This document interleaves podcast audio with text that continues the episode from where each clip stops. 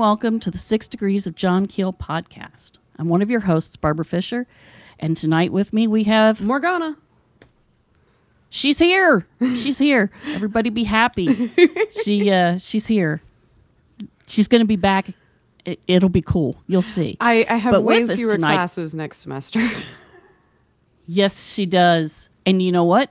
She's going to graduate. So, yay! Yay. Uh, All right. So, we have a guest tonight. You're not going to just listen to the two of us blather.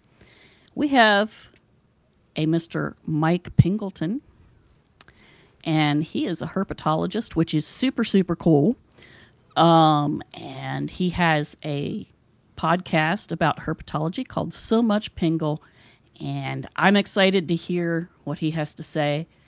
And so here he is. Hi, Mike.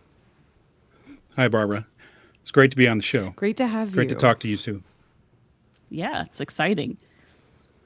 It is, and uh, I, I told you this off mic too, but I, I just and the show is superb. It's so lovingly crafted. The artwork just blows my mind. Um, I mean, you guys really put a lot of effort into it, and it's just it's just wonderful. Well, thank you.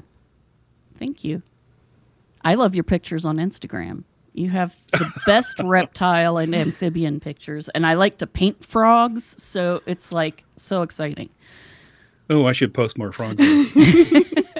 Frogs and toads are my favorites. I personally love frogs. Um, so yeah, you should explain that. I was given the nickname Frog Stalker as a very young child after diving under a hollow log in a creek bed after a bullfrog and catching it. I came out from the other side covered in mud and water, holding it in both hands, going, "I got it!" Um, Yes. and I still catch uh, frogs. we we totally get each other then, because that's that's just that's a beautiful thing. Um, Yep. I figured out how to catch spring peepers last year barehanded and was very proud of myself. Oh, I'm just I'm just. It's great to be talking to people who know what spring peepers are. I love the peepers. They're the best part of spring. Them and the fireflies. Yeah, Yep. yeah, yeah. Well, I should also explain that I'm not technically a herpetologist um, by trade. Um, I, I'm very much interested in herpetology, but uh, I'm retired. But what I did for a living, I was a, I worked in computer operations and uh, operations management uh, at the University of Illinois, and herpetology was my the thing I did when I wasn't working.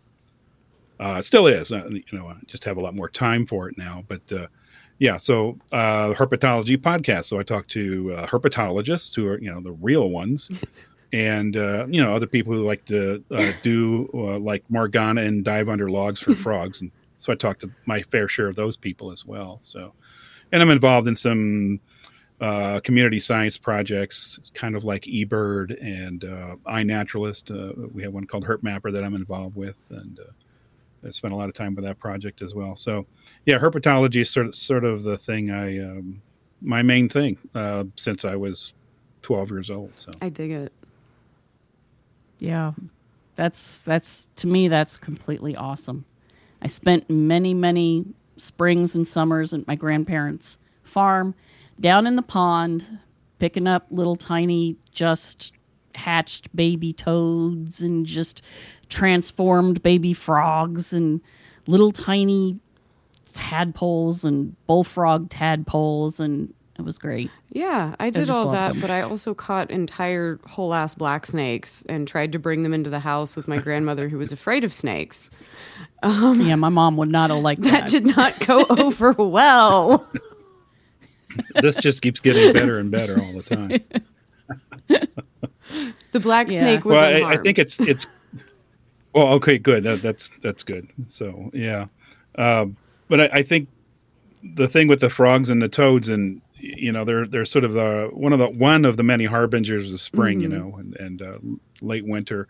You know, things are on the upswing when you start hearing frogs, Yeah. and it's a good just a, a good excuse for going out into the woods late winter, early spring, just to, to hear the peepers or, or whatever else is Yeah. going on out there. So Yep. get you outdoors. and the salamander marching, which Oh yeah, we have salamander marches here. yeah, there's a road So nearby, actually pretty nearby my house, um, that all the salamanders come down into their breeding pools across. And so every if you know about it, you know you'll go out with a flashlight and you can see a bunch of different people with flashlights and like well, little waterproof boots on, just carefully looking for salamanders and like you know making sure they don't get hit by cars. Well, and, and just you know figuring out what species looking at the are salamanders, out there. going whoa. I'm sitting here listening to this. I'm like, these, these two are they're me. yeah, yeah. That's awesome.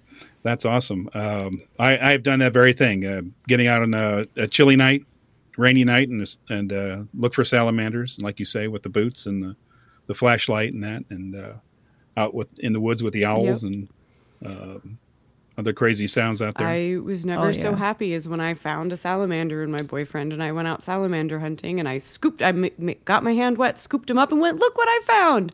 And the first thing my boyfriend said was, good job, that's toxic. well, because yeah, he's just, an actual environmental yeah. biology person. And I'm I'm oh, humanities. Okay. so I don't know. All right. Wow, that sounds like an amazing team right there. and I looked at it and I looked at him and I said, Am I going to die? He said, Only if you eat it, but I would put it down. yeah. There's a there's a great you know newts are very highly toxic and mm-hmm. um, you know they get you know the newts are always associated with you know the, the classic witch thing and and uh, there's a, uh, this the the coffee pot story about uh, you know the the person's out camping or or maybe they're out living in the wilderness and they've they've got a coffee pot and uh, the the lid is off and a newt crawls inside the coffee pot and then the coffee gets made with the newt and of course the the the person kicks off because they've they've basically drank you know, newt water. Poor newt. Newt water, yeah. So yeah, I mean, poor, poor person guy. too, but being turned into coffee can't yeah. be a pleasant experience. No, I imagine not, but yeah, that's sort of a classic story that gets passed around in in the uh, herpetology world, or as we call it, the herp world.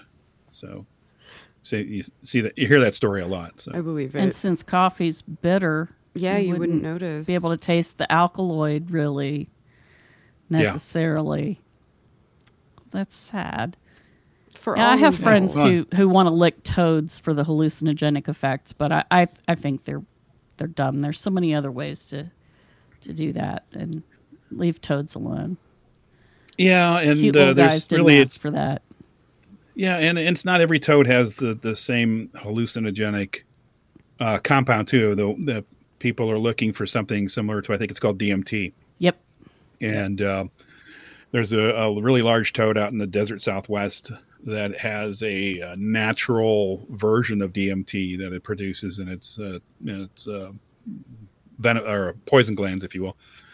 Uh, and so that toad is uh, exploited for that for that reason. Uh, but that you know DMT is also made in the lab, so yeah. Stop harassing the toads. Exactly. Leave the toads alone, and you know get the, get the factory stuff. yeah. Um, yeah.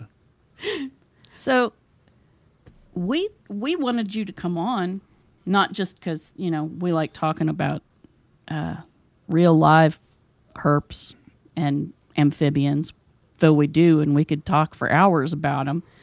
We are also interested in cryptid creatures of that nature, and uh, since we're in Ohio, of course, everyone's heard of the Loveland frogmen so I know that you looked looked into that, and that, that's a fantastic story.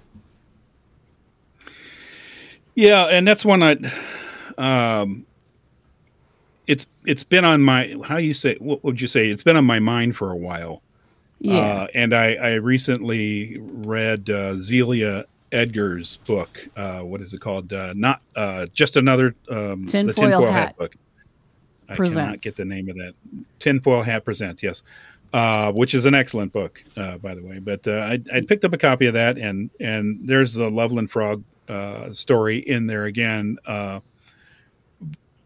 in the past, when I've seen this story talked about, it's been kind of vague, and and the details are kind of sketchy. So I don't know where she got all the details, but uh, Zelia has a number of details I've never seen anywhere else about in that story, which kind of flesh it out and make it, to me, it makes it extra special. Um, and uh, you know, I I think um, most stories that you know, there's been a number of sightings of this fr- this this creature. It's um, a bipedal. Uh, frog-like animal has a like a frog type head big uh, bulgy eyes and a, a long thin mouth without any lips and um, some accounts say it has uh, webbed hands and webbed feet and, and things like that so um, most of the accounts you read center on uh, uh some sightings that happened to the local policeman and this is going back into I think the mid or early 70s 1972 I think it is Yeah. and uh, so they, there's there are sightings from from those two gentlemen, but uh, there was an earlier sighting, and I believe it was back in the 50s, 1955. 55, yeah. And there's a uh, a, a gentleman who I think he was like a, a like a diner cook or a short order cook or something like that. And he was off work. It was late, early morning, two or three o'clock in the morning, and he's driving along and and through Lo, uh, Loveland, and of course this town has the a river running through it, the, the Little Miami River.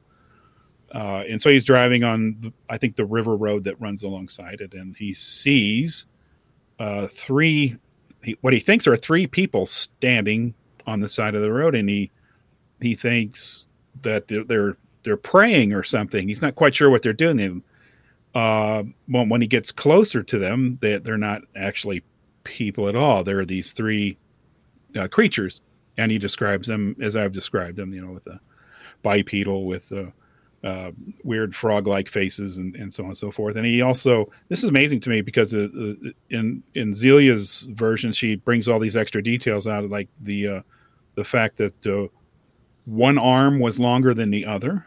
yeah. I Um, remember reading that. the the the chest or the abdom the, the uh, torso was um, also oddly shaped. One side was larger than the other, and so he managed to get. He stopped his car uh, quite close to these creatures and uh, got out of his car and approached them. He got within like ten feet of these things, and uh, as as you know, as in these stories and these stories, you know how these stories go.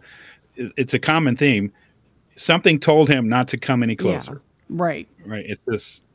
It's maybe it's a it's just a feeling or something. So he stopped, uh, and uh, but but he got that close to these things, and they they were um, they seemed to be in, engaged in some sort of activity. And one of them had something like a a rod or a chain or something that was uh, emitting sparks. So it was it's just uh, you know totally bizarre and i can't imagine in 19 put myself into 1955 how how would i how would my brain you know find context for any of this uh, i can't imagine what what this gentleman felt uh, and and why he even got out of the car but he did. So that there's this you know there mr lead frog guy is waving around a rod and there's sparks coming up from it and and um, he doesn't he does he's only frightened later. He decides after a while that he needs to leave to find somebody else to who could who could witness it so he could prove that he actually saw this. And uh, after he had left he had he had sort of got uh, like a mental smackdown from the whole thing. It just sort of caught up with him and uh, he ended up going to the police station and reporting it to police. So so that initial sighting is is just uh, uh, kind of amazing to me. It's like well he pulls up gets out of the car just wants to see what's going on with these guys doesn't seem to be afraid at all. And then only later does he realize there you know this is completely uh, you know completely bizarre thing that's happened to him so that's that's in 1955 as you say and then uh, it, it sort of becomes uh, you know the news of that gets all over town and then there's all kinds of versions of the story and it becomes sort of an urban legend if you will Right. uh, and then later in 1972, there's a, a same sort of scenario. Overnight, a policeman is driving late at night uh, on a river road. I'm not sure it was the same place or close by, but uh, he sees a a bipedal frog creature, frog the frog man, uh, go across the road in front of his car, and uh, and then uh, he's he stops and and it goes over the the guardrail. Uh, so it's it's a little sketchy to me what happens next, but I think he he goes to the station and he reports what he saw. So, and that gets around town too. Of course, you know, small town, or at that time, it's a small town. This is, the, I guess, it's more or less a suburb of Cincinnati now. Yeah, yeah. Uh, but at the time, it was, you know, kind of a, its own little entity there. And uh, so he he reports it, and, and it gets around. And then two weeks later, a different policeman has the same experience. He sees something lying on the road, and he thinks it's some sort of roadkill. So he goes to uh, stop and, and, see what it is and maybe drag it off the road or whatever. And uh, this thing jumps up and it's again it's a bipedal uh, frog cre- frogman, and uh, it runs across the road again, and he takes a shot at it. Uh, but he reports he just took a shot at it. He didn't say he hit it or anything. Goes over the rail and it down to the river. So uh, here, here we have two policemen that you know sort of have corroborate one corroborates the other and so uh, i thought that was um, interesting and of course most of the stories you, if you go online and read about this that's the stories that get told the most or that's the, the center of attention of the two policemen and the, the initial sighting kind of gets underplayed mm-hmm. i think a little yeah. bit well policemen are uh, quote unquote you know more of a reliable witness than just a normal joe off the street in supposedly how people think of yeah. witnesses to paranormal events. I don't think they're any more or less reliable, really. Um, I think the only way a policeman would be more reliable is they are trained to remember be- details better, or they're supposed to be. Yes. Yeah. They're yeah. supposed to be trained observers. Right, right. And but again, uh, it's it's one thing to be a trained observer uh, when you've got a, a drunk driver or yeah. you, you know something something in within your normal frame of reference.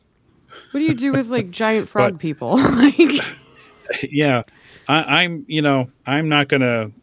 I'm just gonna say that uh, I'm sure for a policeman, it's got to be just as gobsmacking as as you know a short order yeah. cook. Yeah. Uh, oh yeah, I would think so but I think it's interesting too. There's a little wrinkle with the policeman thing because later on, much later, uh, the second policeman comes forward and, and not doesn't recant his story, but he changes his story and he says, uh, "Well, I what I did see something and I did sh- shoot at something, and but I I hit it and it it was an iguana." Oh yeah, that's this right. Is the, this is where the, there the was reptile a, an component escaped pet iguana or something. Yeah, uh, that had lost its tail and that's what I shot. And uh, I put it in my trunk of my car and I disposed of it or something. And he showed he showed it to the first policeman and and said, and the first policeman apparently or allegedly corroborated the story. So uh, so that kind of gets reported. Okay, it was just a, a an iguana. well, um, okay. I, I, think you know if if you're a fan if you're a fan of the Frogman like me, uh, a couple things stand out. Uh, tail or not, iguanas aren't bipedal. Yeah. no, no. They're uh, certainly not human sized. They can be. No, if you give them long enough and they're the right species of iguana, they can get pretty big. Not in Ohio. Yeah. Not in Ohio, no. Yeah. and in Ohio in March yeah, too. It wouldn't, yeah, they'd be frame. so sluggish. Exactly. Yeah, you guys are you guys are onto this. So the other thing with the iguanas lose their tails on occasion, but they they never lose their whole tail. They lose sections of their tail. You know, the the, the parts further down the tail. The the part of the iguana tail closer to the body is very firmly attached. You you you could uh, you could not break off the tail so that the that you would have a tailless iguana without doing that animal serious harm. Uh, so that that story it's it just seems to me like this guy um, he didn't want this notoriety to follow him, um, you know, any longer. uh, or perhaps past his time. So he decided he needed a plausible story uh, to to explain this away. That's that's kind of the way I look at it. It's like, well, I don't know. And if, if you know, if you don't know an iguana from a frogman, maybe it, it sounds plausible, but. Uh, uh, to me, it seems like well, that's kind of an excuse, Yeah. to, or a, just a story. Well, it's like but, the uh, alien big cat sightings in England will be attributed to like, well, maybe somebody's got a pet jaguar or something escaped from the zoo. And I'm like, how long ago? And could it live there for that long? And I'm pretty sure that the winters in Britain are not like the winters in South, South America. America or in Africa. So I don't see yeah. melanistic jaguars And why don't you or see spotty cats? And why aren't there spotty cats? If because there'd have to be a breeding population at this point because people keep seeing them. So, but yeah, people like to conflate exactly. Normal animals that are extraordinary because to me, I you know I visit my grandparents in Miami sometimes, and seeing some of the iguanas down there in the zoos and the botanical gardens where they're like six feet long. That is an amazing animal that if you didn't know what an iguana was, you would look at that and think it was something magical almost. Or out A of dinosaur, the ordinary. but not Yeah. a frogman. But it doesn't look Right. anything like a person. It doesn't look like a frogman. It looks like a very large lizard. Yes, and it's horizontal. yes, and they don't. Yeah, They, they yeah, don't they don't- stand. Yeah. they don't have the legs to stand. They have the lizard legs that Yeah. go out to the side. Which Yeah, so it, will- you know, they always these these stories of escaped animals. They you know they they call them out of, out of place species, right? The you know, the, Yeah. the oops um, stories, and so it seems to me this you know the the officer tried to ch- change this from a WTF story to an oops story. yes. You know, He'd rather have an oops than a than a WTF apparently. yeah. So uh, so that that's to me that's just like amazing and the other part of it there's a there's like this epilogue to it or, or uh, yet another thing that happened in 20 i think it was 2016 uh, uh, a young man and his girlfriend are out at night uh, at, a, at a lake near the river the, um, like oxbow lake or something near the river and they're playing uh, pokemon go so and they spot the the Loveland frogman. It's in the water, uh, and at first uh, they thought it was a extremely large frog sitting in the water, until it stood up. oh dear. And yes, so so uh, both of them have their phones out, and so uh, the young man uh, takes a little short video of of what he what they're looking at, and uh, it's I think it's like a twelve second clip, and it's, it's all over YouTube and, and things. If you just look for Loveland Frogman, um, and it, it's it's kind of in- interesting. You you you see this dark shape that- that's sort of um, uh, like a almost like a tall like like like your hat, Morgana.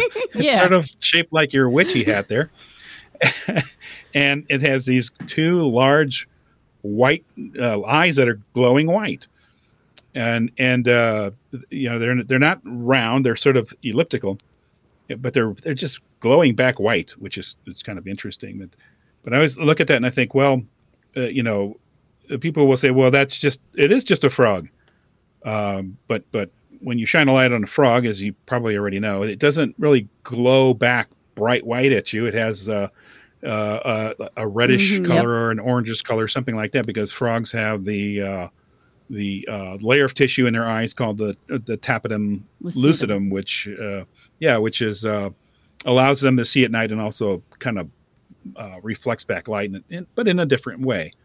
So it, it's clearly not a, a frog, but it's it is something with these eyes, and of course, you know, I, I don't know what it is, but it, it was really interesting to see that. Uh, and uh, uh, the most amazing thing about this is the context.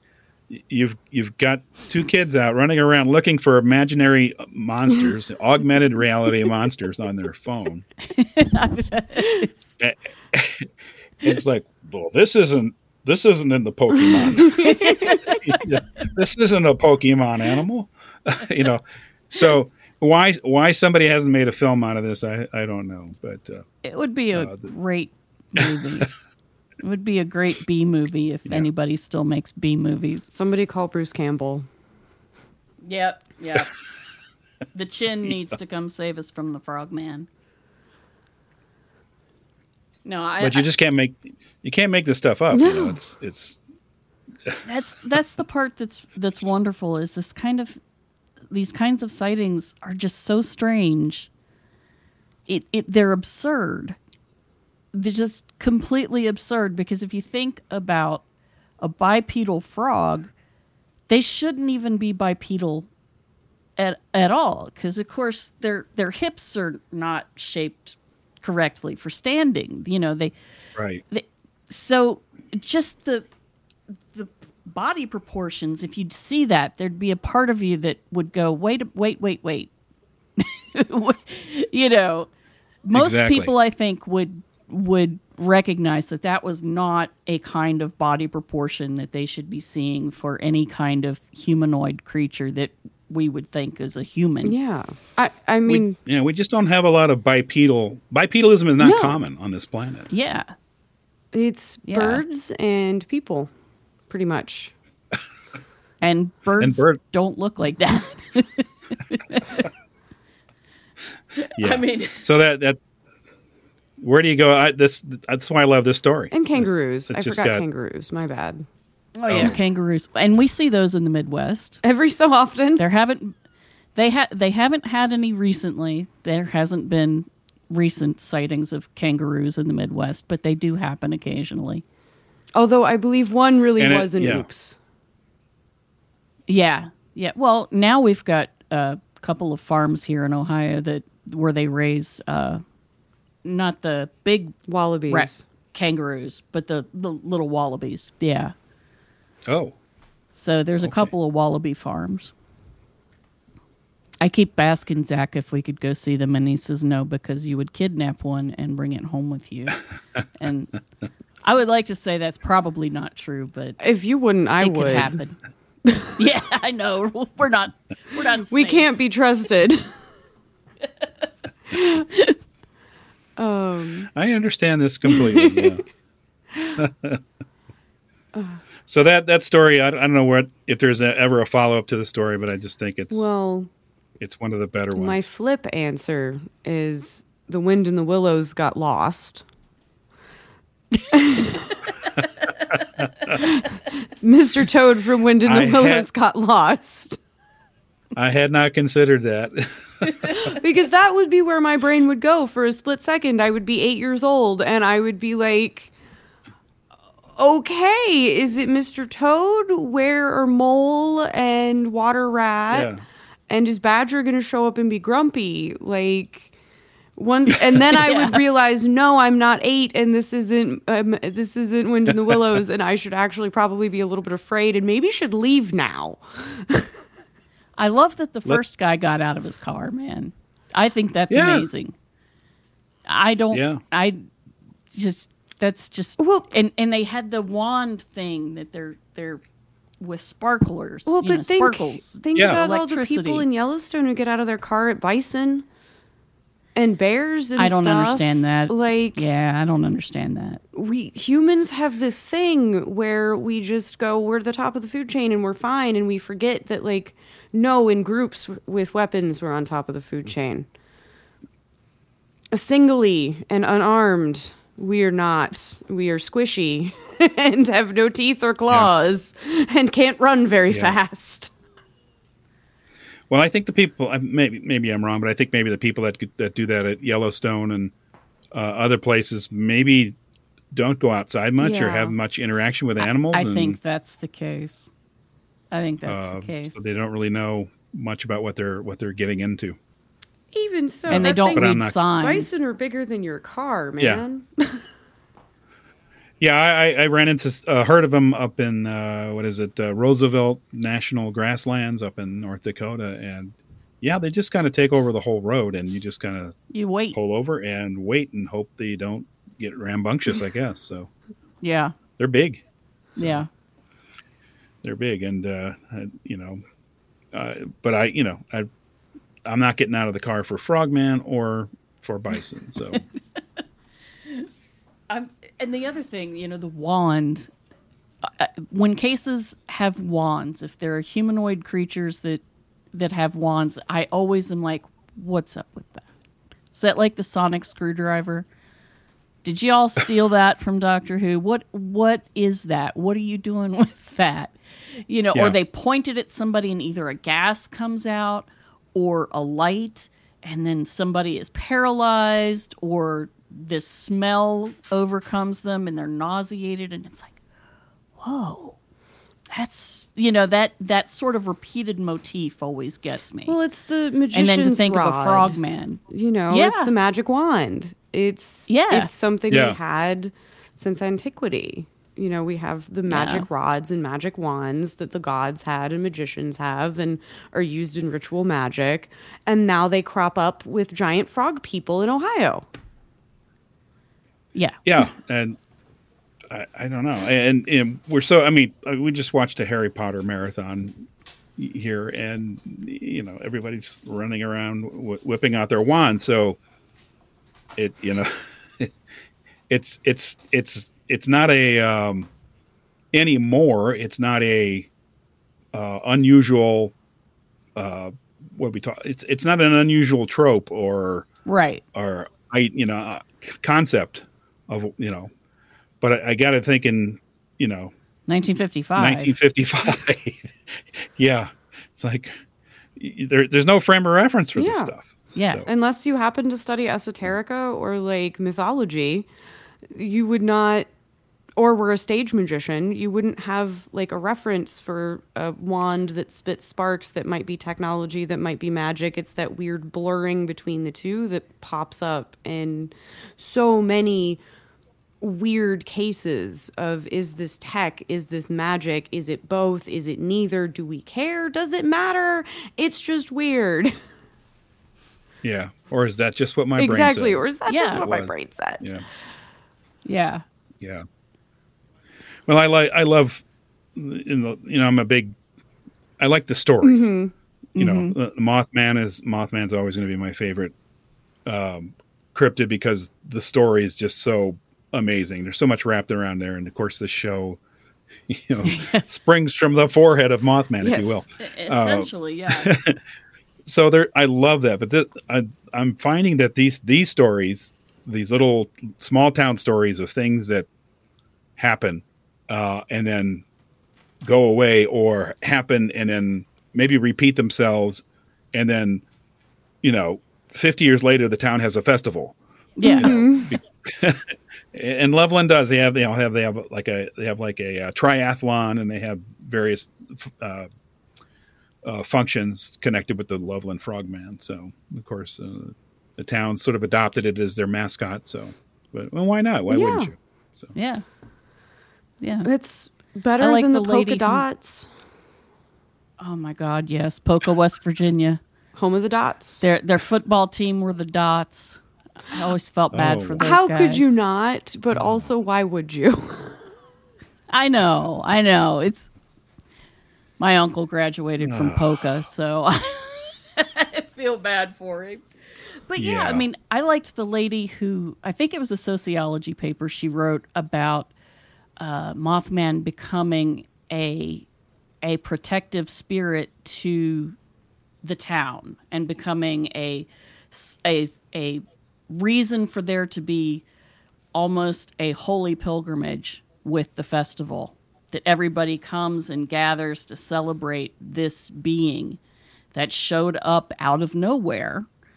And you know it scared people but now now it's looked upon as as an omen of warning so it's not as scary i just think it's interesting that yeah, you know what Well, it- terrified it's- people is now something that that is celebrated yeah, exactly. Uh, and it, it's I don't want maybe archetype isn't the right word for it, uh, but it, it it's it's certainly it certainly replaced. you know, it's replaced something in their mythology. yeah in in terms of you know what people think about you know, in terms of small towns and and and that is also yet you know like Loveland, it's a small river town. Mm-hmm. Uh, what happens to river towns? They turn their back on the river. We don't use the river doesn't provide you know transport, commerce, or anything like that anymore. So towns on rivers typically slowly fade away Right. until Mothman saved Point Pleasant, if you will. Mm-hmm. Uh, in a way, it it you know puts income back into the town. People are you know they embrace the the, the festival and the tourism that comes with it, and it, it's kind of a, a a nice thing now. Puts uh, the town on a more secure footing, and you know the downtown. They try to keep the downtown up, and so on and so forth. So I think that's kind of kind of Yeah. cool. And I can see the Loveland Frogmen doing the same thing for Loveland. Yeah. Like, So and I think people need myths. I wonder if we don't encounter some oddity, like some space time, energy, whatever anomaly, just out in the wild that's just doing its thing, and our need to make a myth activates it somehow, and we shape it, and then we carry that story, that image, and we turn it into a local legend, we turn it into an urban myth, and it becomes a new mythos. And it gives people something to believe in and gives people something to have a community around. Mm-hmm. So yeah, I I think Yeah. people make myths out of many many many things and I think it's just something humans naturally do and I wonder if the phenomena interacts with us through the process of myth making. that's pretty deep. I hadn't thought of that. I hadn't either And- until and- like this week, and I've I've been batting. I'm I'm trapped in an anthropology of religion class, which is great. But so we I've been thinking about ritual and the purpose of myth in society and stuff, and then I was like thinking about. I knew we were doing this episode, so I was like, what useful things can I contribute besides quips?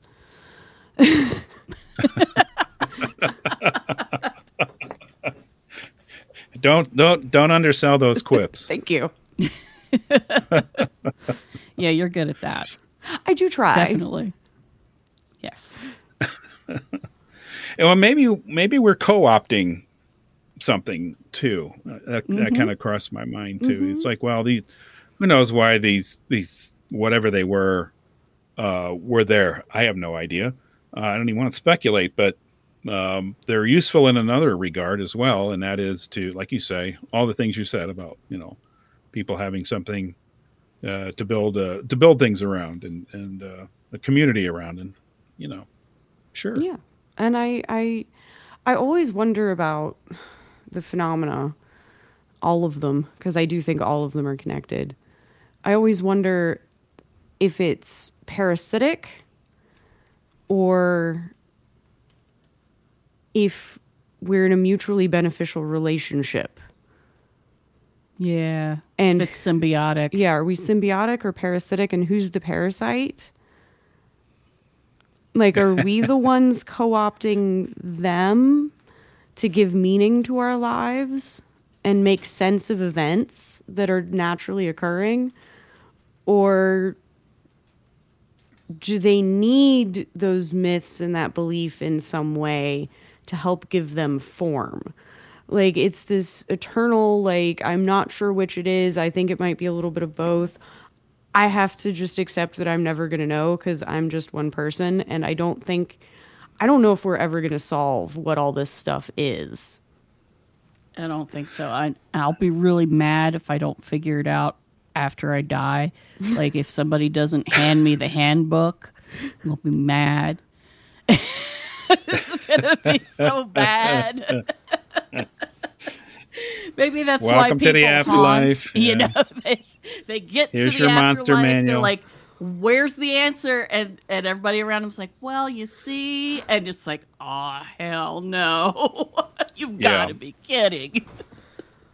You guys don't know anything either. yeah. Yeah. So thanks. I don't. I don't know. I maybe this is a wrong, or maybe this is maybe this is a more evolved take on it, but I, I, I if I don't find out, it, doesn't matter Well, yeah. anymore. Yeah. I, I, I think, I think I just learned to. What do you say? Enjoy the ride. Yeah. I Yeah. don't know. I think Yeah. I've, I just learned to enjoy it and embrace it because I don't think I'm ever going to know anything. Um, and it is it really, uh, you know, I, I guess um, one of the things about the community out there, and I use community with, I'm talking about crypt, cryptology people and uh, ufologists and the ghost people and all that. You know, th- th- there's, everybody's on a quest to find something or know something or the you know if we just get one more good picture we'll know for sure No. um or one more data one more bit of one more data point and by golly we'll have this whole thing figured out i don't really want that i Yeah. don't really want to know i i'm i guess i'm just fine with how things are um maybe i would like to see uh the, the frogman i'd like to see it. I probably won't get on my car but I, i'm here to participate but i don't think i need to pull things apart. I think about yeah. you, you know when when you, you when you look at how we we've learned about the underlying pieces and parts of the universe uh you know using we what are we using? We're using cyclotrons and atom smashes. we're basically using brute force to get answers. And i just don't i don't think we need to do that you know It's like turn, damn it, or I'll get a hammer. Yeah. Yeah. Thank you, Grandpa. so Yeah. One of my father's most famous lines. Um, i think you've said that on yes, the show we before have. Yeah. It it has entered part of the familial lexicon. Um, Much like let's com- much like well, that's comparing Jesus to Spider Man. Yeah. entered the family lexicon. Yeah. Yeah. Perfectly good Oh, word. brother That's Now, a- what was the one on the?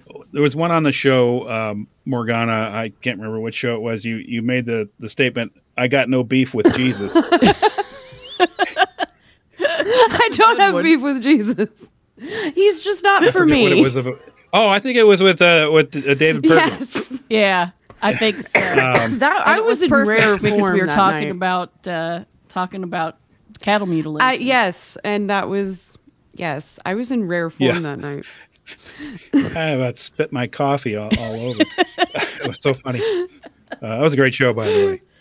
I We wanna have. We're him gonna have back. him back. We're gonna have him back. We also tend so to say good. the same thing at the same time. Yeah. We I share a noticed that, brain occasionally, or we're just mildly psychic, Yeah. or we're just. She has really strong genes. Like they just Yeah. express hard in her offspring, like really hard. They they work overtime. Um, so I wanted to ask you about pterosaurs because that's one of my favorite like weird corners of the cryptozoology world is the pteranodons that flutter Yeah. about.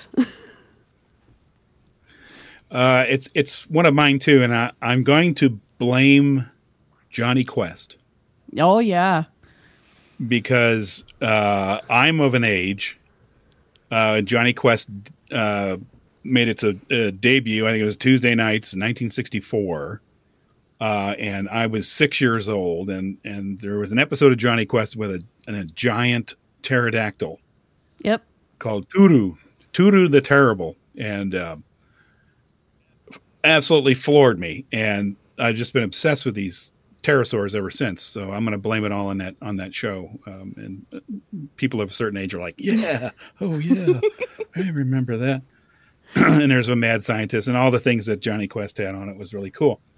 Uh, so I, you know, that's sort of the things that when I hear uh, these stories about people seeing pterosaurs in modern times, it just gets my attention uh, because these aren't an, an oops. These are creatures from out of they're out of time, right? They're Yeah. uh, you know the, the last pterosaurs disappeared from the earth with the the the big dinosaur extinction. You know, the, the uh, 65 million years ago, however however many years that was. Uh, I think that's right. Uh, so they they disappeared then. That was their their swan song. So uh, the idea that people look up in the sky and see these things flying, and everybody knows what they are. And you, you, call, you call it a pterodactyl or, or a pteranodon or a ter- pterosaur. They're all the same thing. And uh, everybody kind of knows that shape. Um, so it, it's not like people are looking up and going, oh, what a interesting bird. Um, Right. they, there are some characteristics to those things. Uh, and of course, they're they're not dinosaurs. They're they're actually reptiles. They're not really closely related to dinosaurs. They're flying reptiles, and uh, they have you know like leathery skin. You don't have feathers, or we don't think they they had feathers. Uh, of course, so they they have sort of this this bat like appearance at the same time, but they also have a bird like appearance, and then they also have a a reptilian appearance. So it's this sort of b- weird blend of animals uh, in the sky. So it, uh, people are really you know in in this day and age it's hard to know uh, to for anybody to not know what what that creature is and so they they do pop up in the sky you do hear people say yes we saw this thing and it's been a number of reports in texas and I'll say Idaho and I don't know North Carolina. They just seem to pop up all over, there. and then of course in other countries as well. So Yeah, the the where's the ropen from? The one that's called the ropen that uh there's I can't remember.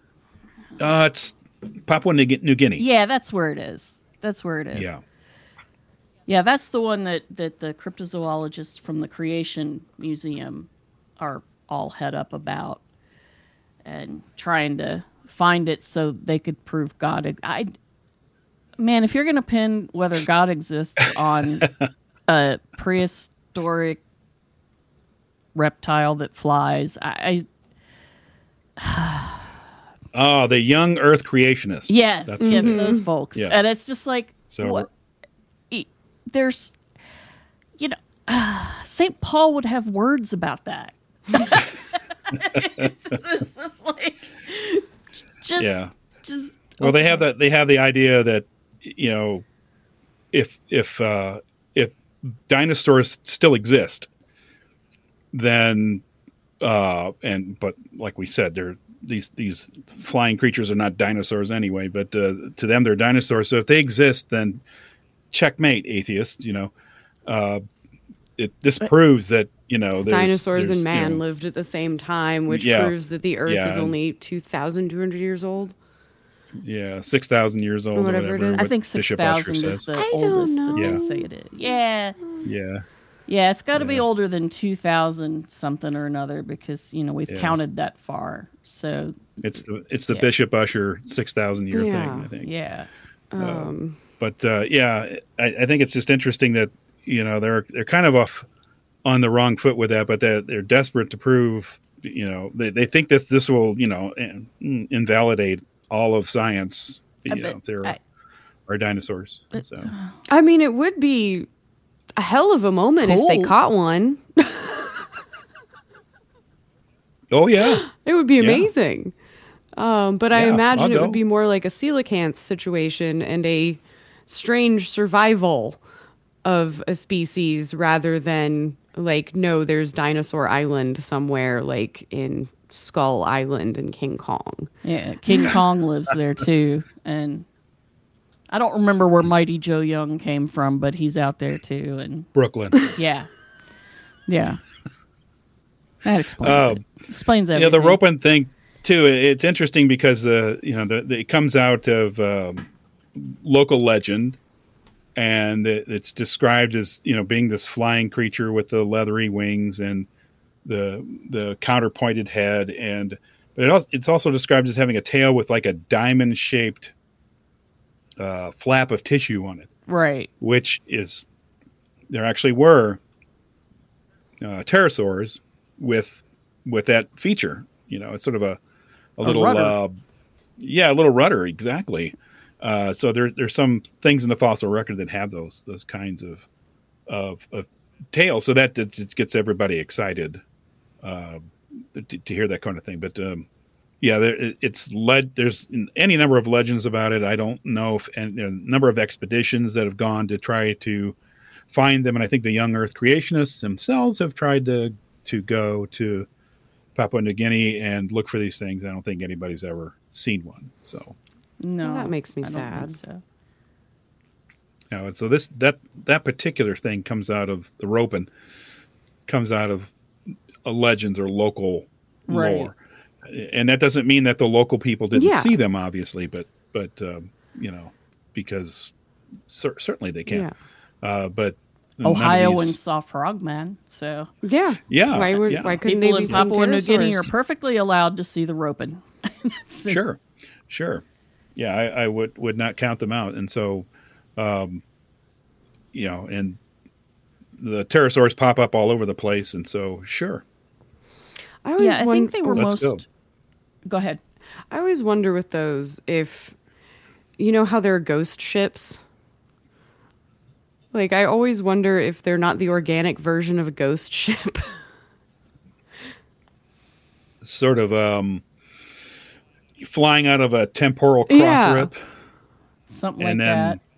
back yeah, in like a, ti- you a time slip or yeah just an A after memory. image that just plays every so often when I don't know the stars are aligned right or there's a radiation from a certain star Burst. hits the right place and activates quartz crystals in the desert and it stone tape memories play or something. I don't know.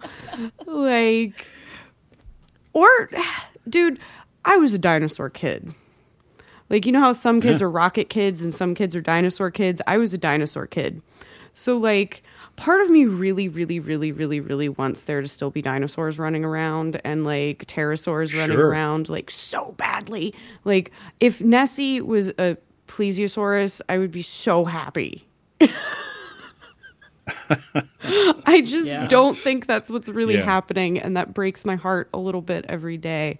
But I'm gonna hope that the young. This is one of the few times I'm gonna like throw in some good vibes to the young Earth creationist people, because if they catch me a pterosaur,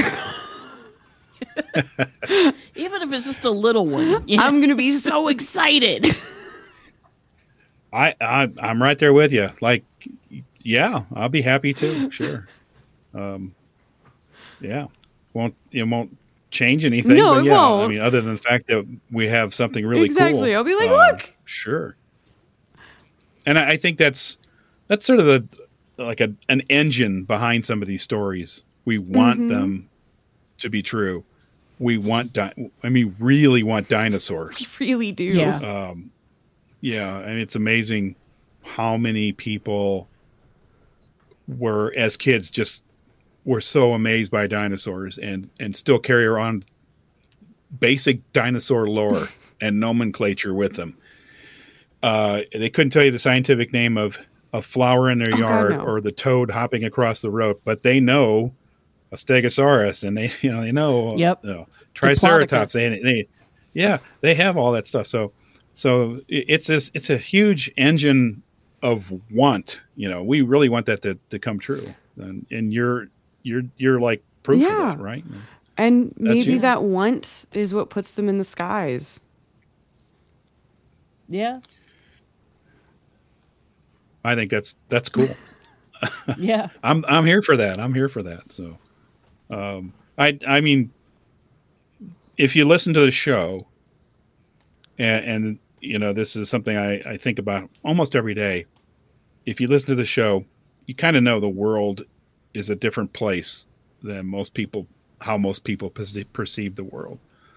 Uh, so y- you think, okay, Frogman, okay, Pterosaur, sure. I mean, it's it's it would be. You, you look at it like let's let's do that. Let's bring it in. Let's incorporate it. I'm perfectly fine Yeah. with that.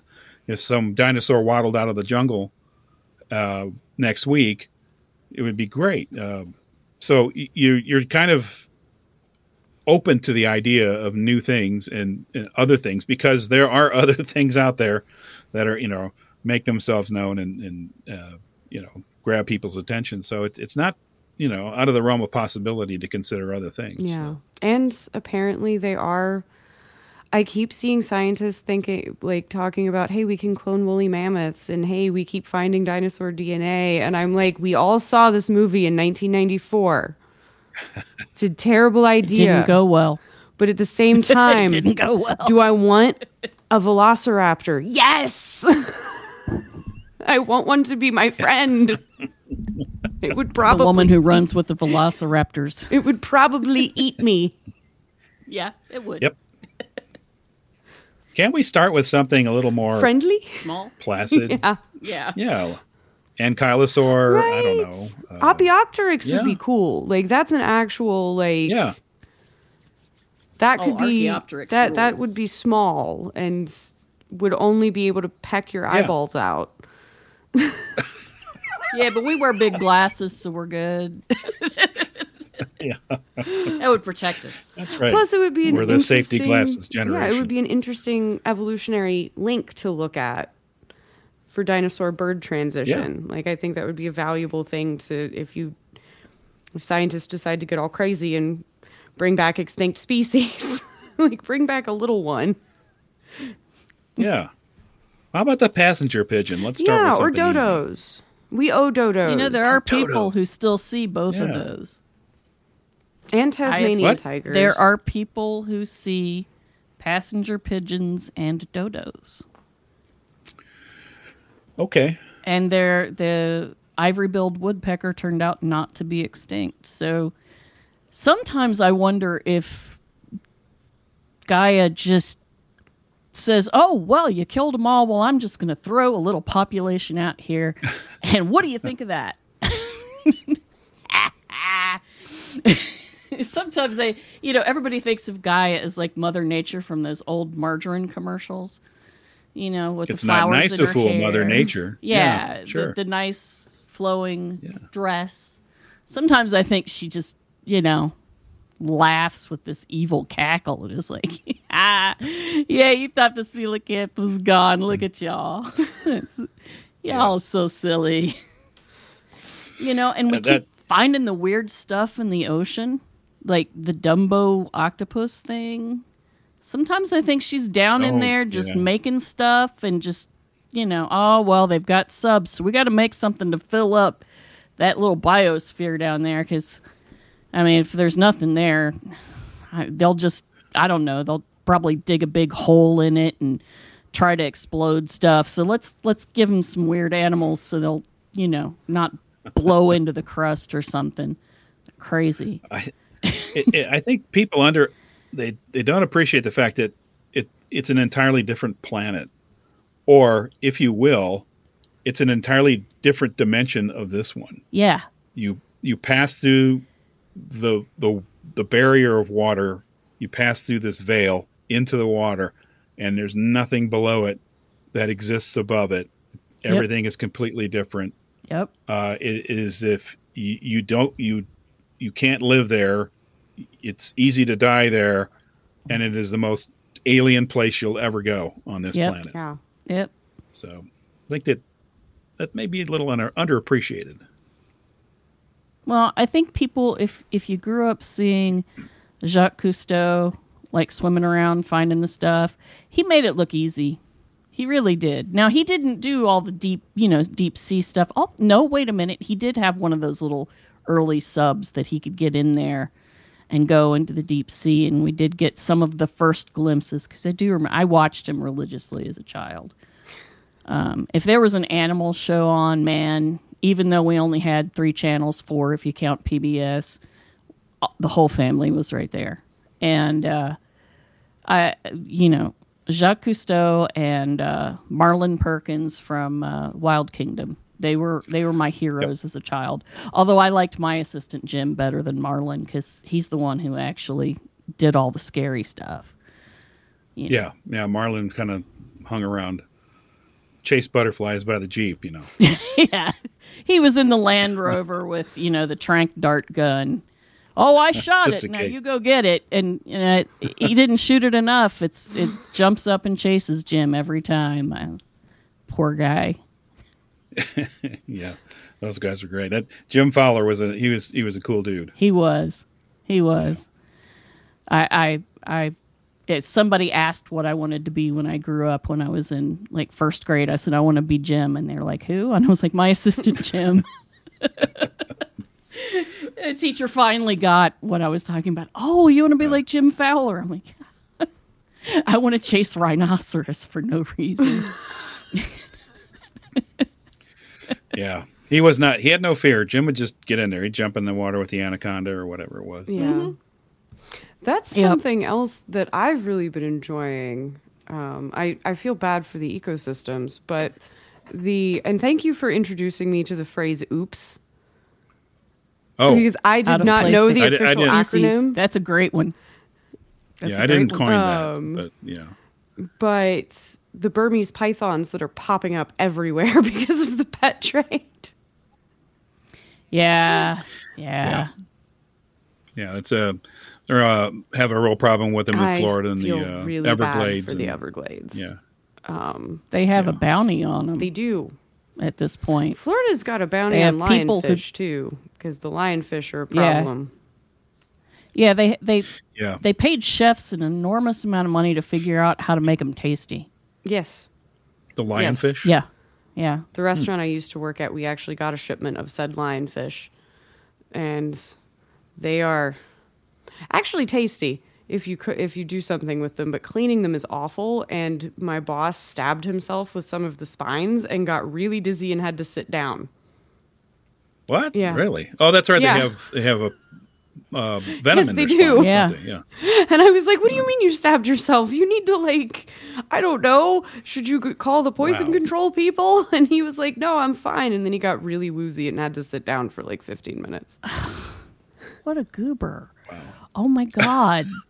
You know, and You know, and it's not we're in often this, somebody's killed by a lionfish in Ohio. Right? I know we're in this little Appalachian County of Ohio. What is the hospital going to do? O'Bleness is going to be like, well, I, uh, uh, uh, I guess we can life flight you to um, The coast. Virginia Beach.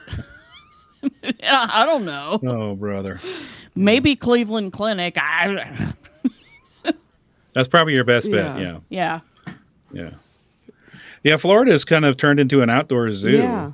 Uh, with, uh, I mean, you have the pythons and you have the the exotic fish and the, the uh, freshwater fish, uh, exotic uh, fish from all over the uh, all over the planet are, are living in Florida waters, and uh, uh, the pythons, and you have uh, these large lizards from South America called tegus, Yes. Uh, which which may be actually more of a menace to um, ecosystems than the pythons because they just eat everything. Yep. Uh, they dig up nests and they eat, you know, everything large and small. Anything they can fit in their voracious little mouths, they will they will do so. So those those things are, and then they're also in other states now, like Georgia has a problem with them. I think they're moving into. They found them in a few other southern states, so it's it's not good. So um, a lot of a lot of um, uh, state wildlife agencies are really looking hard at this, how they're going to handle this issue. So. Uh, and the Python thing, and you know, that's the other thing is um, we talk about uh, it, pythons are loose, they're out of control, and then there's just story after story about pythons. You know, true or not, they start en- entering the, uh, you know, they start they're we're building legends about them. I Mhm. guess you would say, Yeah. you should Yeah. you know, stories and uh, things. Kind of, you know, the story of the uh, the you know the 80 foot long python and that kind of thing. Just things just kind of get out of control there, which is kind of natural, I guess. People like to tell stories and exaggerate and things like that. It's like so. the fish tales, you know, a fish Yeah. story. Like my the fish was really only this big, but you tell them it's like three times bigger Right. than it is. yeah, exactly. Yeah. And I mean, anacondas get huge, and python some pythons can get pretty long. We actually have a carpet python. Um, she's still very wee. Um, she's only about four feet. Um, Delilah, Okay. our Colombian red-tailed boa, is eight feet. However, um, She's grown a little bit Wow. since the last she time I held her. She has. Um, and she's very sad that her walks have been curtailed for the season um, Yeah. because it's too cold for her to go outside much. I love boa constrictors. Oh, they're so sweet. yeah. Like Delilah's an Yeah. absolute teddy bear of a snake. I tell people that she's eight feet long, and people get the big eyes and start backing away and telling me she's going to eat me. And I'm like, okay, uh, she's way too little to eat me. Maybe my cat. Like Yeah. she's too little to even eat my cat. Like the Yeah, ferrets, yeah. yes. The cat, no. We're not up to rabbits or chickens for her food yet. We're still on double jumbo rats. Like she can't eat snakes can't eat as big of a thing as you think they can generally. Unless they're really Unless huge they're snakes. really big snakes. Like properly big anacondas. Oh yeah, they can eat kids. But Yeah, it's a, occasionally there's a sad tale of a, a python swallowing Yes. a human. Yeah. And it ha- There has are. happened. So but those are very large snakes. Yeah. yeah, uh, an eight foot boa doesn't compare. no. Sound, sounds sounds incredibly It- large, it's but really compared not. to the you know, yeah, compared to a twenty foot Yeah. python. Yeah, I think you have to get well into double digits before a snake can eat a person. Yeah, and and boas aren't there. They're not. no, they're group. just not. They don't get that big. They're chonkers. they're in the cool though. snake group. Oh yeah, yeah, yeah, yeah. Love those things. Well, if you ever visit, feel free to drop by, and you can Oh, you can spend you can visit with Delilah because she's an absolute peach of a snake. Yeah. How many how many creatures do you have now? Um, less than we used to. We've got Delilah, Luna, Satan, and Ceres, which are the three boas, the python, and then we have Yoshi, the Leachianus gecko. Yeah, yeah. who is pretty much full grown. He's almost as big as my forearm now. Um, oh yes, he's gotten big since I saw him last. Well, you saw him last when he was a wee baby. when he was tiny, yeah.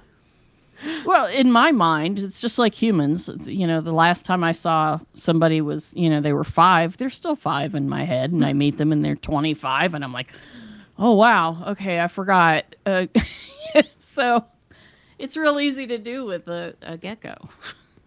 And Cortez, and then just the four mammals. Yeah. I have a lot of pets. Two fe- two ferrets. Two ferrets.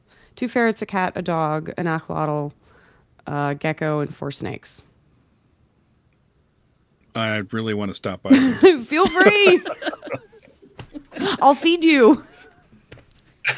Yeah. I make Yeah. killer Indian you have all, food. you have all. All right.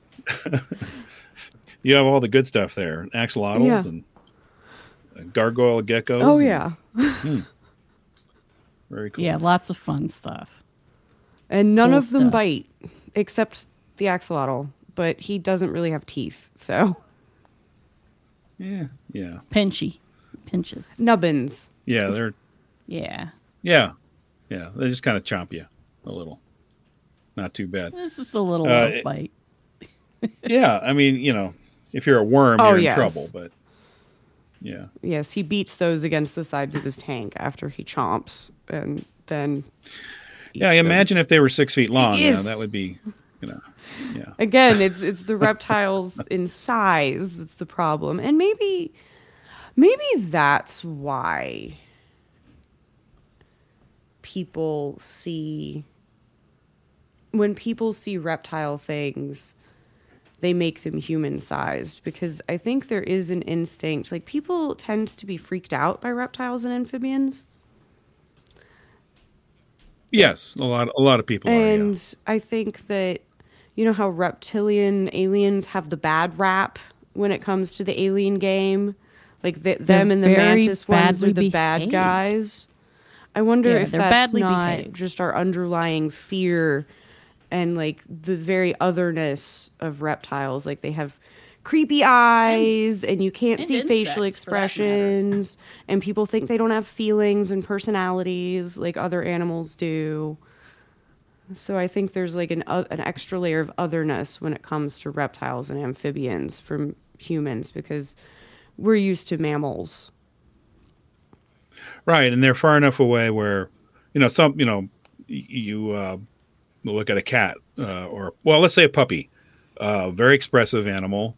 Uh, so you, you can kind of you know, understand more what's going on with a puppy, with a dog than you could uh, an Yeah. iguana or, or a boa. They don't. They don't. Uh, you know, they're not.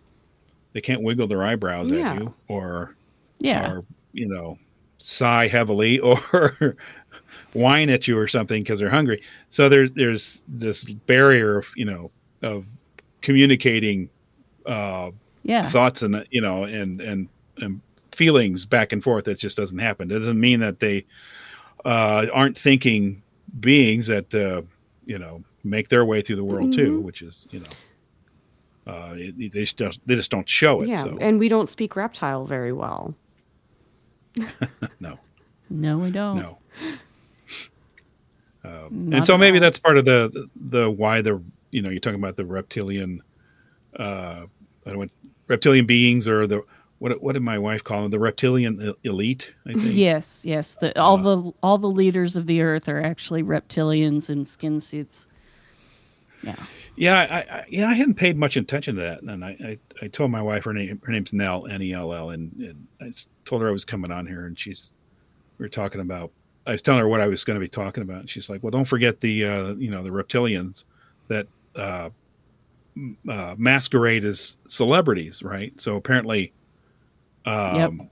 there's this whole uh, thing where people think that like Queen Elizabeth and Lady Gaga and uh, oh, I don't know who all, Oh, everybody. you name it, Yeah. you know, put a name out there and they're like, oh, they're reptilians, and then they're you know they'll point to a video where their their eyes change or something or, or Yeah. there are apparently there are doctored videos where people you know doctor the shape of their eyes their pupils make them elliptical or something like that You know, oh yeah look they're reptilians um, uh, which you know i think there's this is sort of um, gotten out of control in terms of uh, what you know i mean we we used to think we used to think about the or, or hear about reptilians in association with alien abductions right.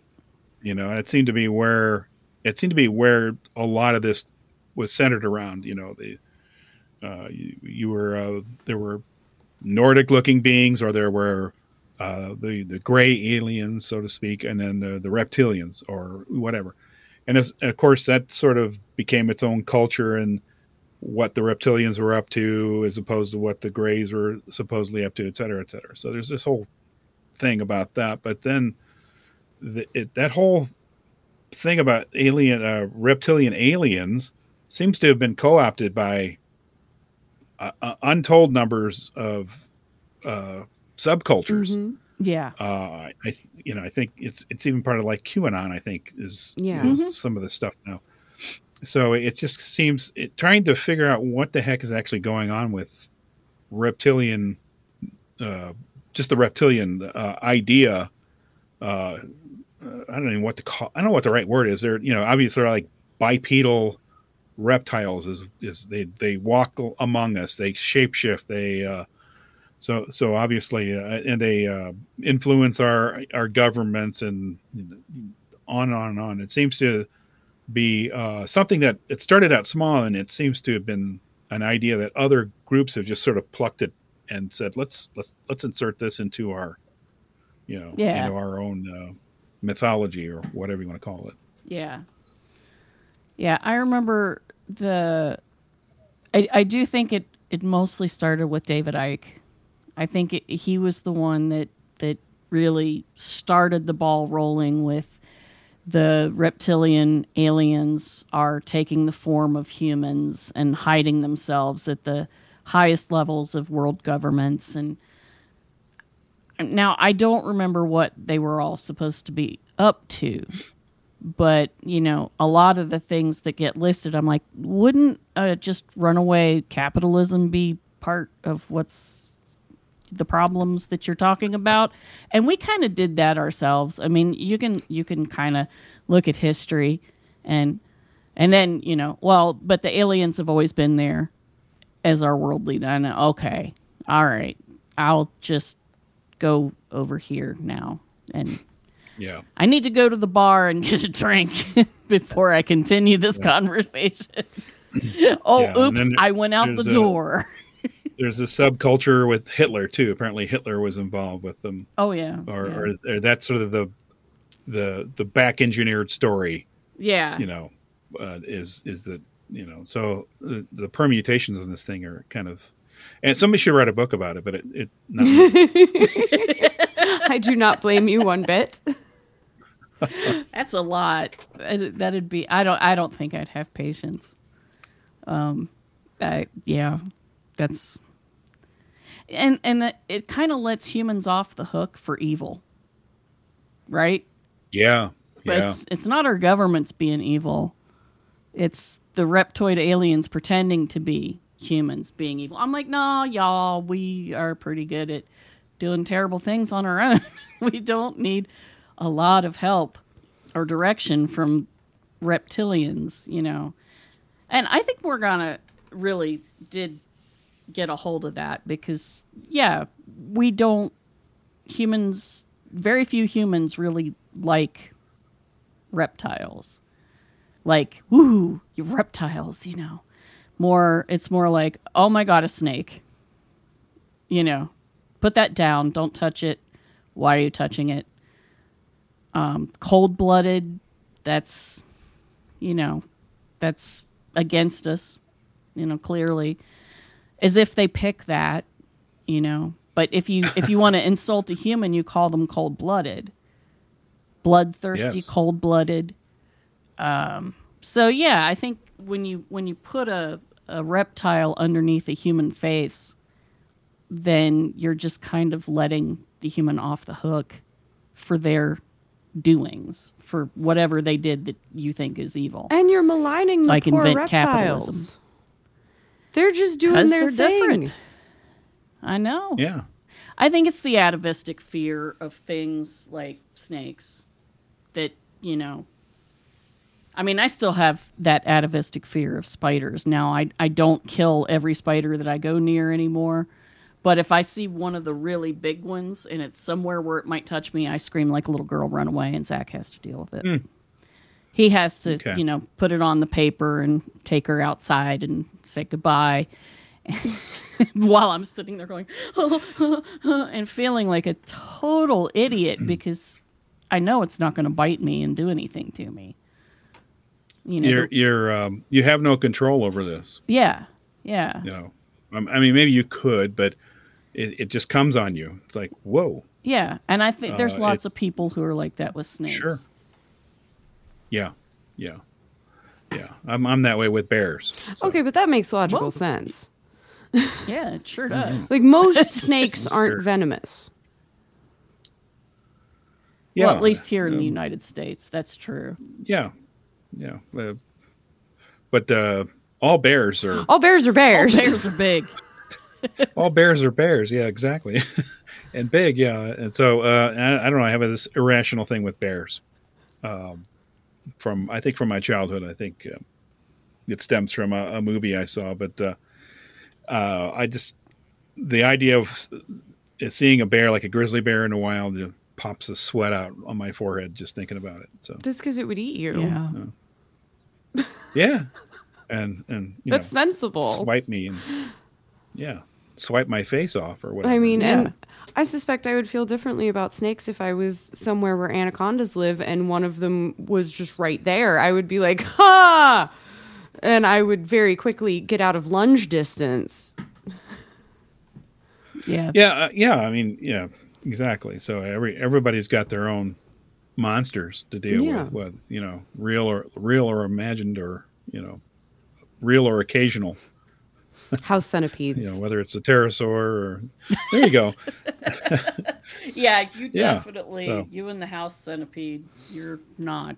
I not saved friends. one before I went to Hawaii during the derecho, or not the derecho, during the the. No, it was the derecho that Yeah. came in. I remember night you telling me about it. I saved it. Yeah. It came up the drain and it was stuck in the sink, and my cat was going to eat it. So I caught it and I put it in the garage where my potted plants were so it could catch a ride on the potted plants back outside the next day after the windstorm of death was over. and I only screamed and peed myself a little bit. and But after Hawaii, that niceness is gone. Wow. eight inch she centipede. in she ran into a gigantic, horrifying millipede thing. No, that- it was a giant centipede. It was an eight inch centipede. oh, it was a centipede. It was one of the eight. It was Yeah. one of the invasive centipedes from Vietnam, Oh. and I was They're poisonous and nasty. Yeah. Um, And I'm I've I've had a little experience with the large ones like that, and you you try to pick them up with a metal tweezer, and they bite the tweezer, and you hear that you hear their their little fangs on the metal, and it makes like like fingernails on a blackboard. Ooh. Yeah, those things are evil. yeah. So yeah, they're they're scary. I felt bad for Everything you when you told me that story. has a place in nature, and there are no value judgments on animals. But those things deserve to all die by fire. Uh, well, yeah, you know, just be glad they're not eight. Feet I long. am because they used to be thirty feet long. Well, back yeah, back in the in the uh, earlier epics, they used to be gigantic, giant, and- especially uh, yeah, when there was more oxygen in the atmosphere. I think bugs are all bigger. So I'm cool with giant dragonflies. That would be neat. Giant centipedes are not okay. no, I'm not okay There's with too that. many legs. Not okay And again, they have that serpentine motion too. I think that. all right, that quit talking about centipedes because now I'm thinking about 30 foot centipedes and they're gonna haunt my dreams. Sorry, kid. it's okay. Well, let, let's talk about something harmless. Like, uh, I found a, an account that I had never heard of of a giant turtle in a lake in Indiana. And it's oh, called yeah. The Beast of Busco. yeah, yeah, And I, it, the first mention of it is 1898. And then he's not heard of again for a while, but then in 1948 they saw it again in the same lake. Now, I will say snapping turtles can get awful big. Like I've seen a female in the wild that could she was huge. It took two men to carry her.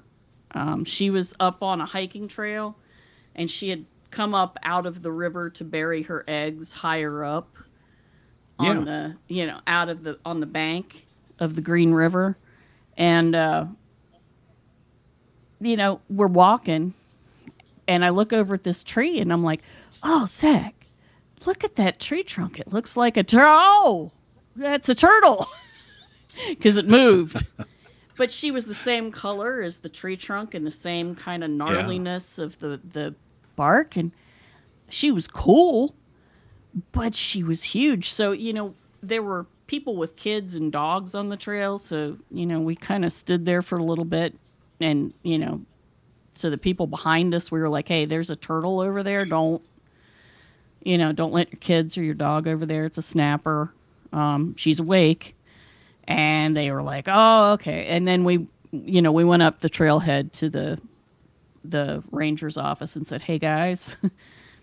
you need to take her down to the to the river if she's finished laying her eggs or whatever because she's really really big wow, okay, Yeah. yeah. They do that. They'll they'll move away from water and lay their eggs, and it, it's um, a dispersal mechanism. yeah So the the the babies hatch and then they go to all points of the compass and find other waterways. yeah That's so they don't all end up in the same place. But uh, yeah, uh, snappers. Um, where you is uh, take it? This is probably in Ohio or something like that. i know it was in vermont when we saw her Oh, Vermont. Okay, so you have what they call the common snapping turtle. Yeah. yeah, and they do get big. They um, 20, 25 pounds, maybe more. I think the record is like seventy five pounds, but that's pretty unusual. Yeah. Uh, but you know, that's a big. T- a thirty pound snapping turtle is pretty darn big, so it's Yeah. a lot to handle. She was lot, impressive. lot to deal with. So she was really really she was Yeah. neat and she did look very ancient and and you know prehistoric and They do look primordial. yeah, they do. They've been around a long a long time in that form. They have not changed much in a very long time, many, many millions of years. So, But this, uh, and, and go ahead. yeah, the, go ahead. Oh, I think was you're leading say into this- what I was going to lead into. Beast of Busco, though, is supposed to be like a 500 pound turtle, and I'm I'm kind of like, hmm. Yeah, I, I've I've seen some things about this. It's um, a town in Indiana. Yeah. Uh, Chu- Yeah. Churubusco. I can't pronounce it right. It's up in the northeast corner of Indiana. And uh, yeah, I I saw that um, the accounts gave some measurements, like it was six feet long and five feet wide and weighed five hundred pounds. And since nobody actually caught it, I don't know how they come up with those figures. But What, one of the did you- interesting things. Did you swim Uh, out what- with a measuring tape, guys? Yeah. You know. Yeah. Well, there's there's an interesting. I saw in one of the stories about this. You know, two guys. Uh, well, there's a, a, a guy fishing out there, and he he, he sees the turtle, right? Um, and he he's he's on his brother-in-law's farm. He sees the turtle in the in the lake, and he starts making noise. He comes back to the farmhouse. and I saw a giant turtle, and everybody's apparently this is the kind of guy that nobody would ever believe. you know, those things come back to bite you in the butt. You know, when you have that kind of personality. So they didn't believe him, and so later, um, the the the farmer is working on his roof, and he sees the turtle in the lake, and he's like, "Holy cow!" So he and another fella get in a rowboat and row out of the lake, and the farmer leans over one side and he says it's over here on my side and the other guy says no it's over here on my side so that's when they figured out that this thing is extremely large Yeah. or that's the story anyway Okay. so i don't know where the 500 pound thing comes in but uh but that's the thing i see quoted as six feet long five feet wide 500 pound turtle That is a my, large. my turtle. guess is they they estimate from the length and the width and yeah go talk to a herpetologist. Hey, how much does a snapping turtle weigh that's, you know, a couple feet wide and a couple feet long? And then they, yeah scale up. yeah, yeah. Just like scaling Yeah. up a recipe, you know, it's It's just, just scale up the it's, turtle. a, it's a ratio and proportion, and you just Yeah. do the math, and there it is. And you get 500 pounds. of But yeah, well, I- it, that's that's a big turtle Yeah, it is. It is. And the I'm trying to remember how many acres the lake was. Something like six six acres, twelve acres, something. It was not. yeah it wasn't a small lake It wasn't huge. uh, but it, it, was, wasn't it wasn't a pond Yeah, Yeah. it wasn't like yeah. When we had snapping turtles in Yeah. our ponds, we always knew because you know the ducklings disappeared. So yeah, we knew about that. Exactly. Oh yeah, yeah, yeah. They love the they love ducks. Uh, it- it's kind of the story is it's kind of odd too because apparently, like you say, in the first sighting or the first known sighting is back in 1890, 1898 or something, hmm and then then we you know we go forward 50 years and then. Uh, apparently, there's been a couple other sightings along the way, and people are just kind of like, "Yeah, yeah, we got a giant turtle." Uh, but it's only until the the one in the 40s where people start getting all excited about it and apparently there's huge crowds that came out and they tried to drain the lake and uh, they sent a diver down and here's the most ridiculous thing i ever heard of that they did. it's it's funny. you know what's coming. Yeah. they uh, uh, I, I have no proof of this but this is in the accounts. They brought in a female or allegedly female sea turtle to lure the giant monster turtle out out of the water.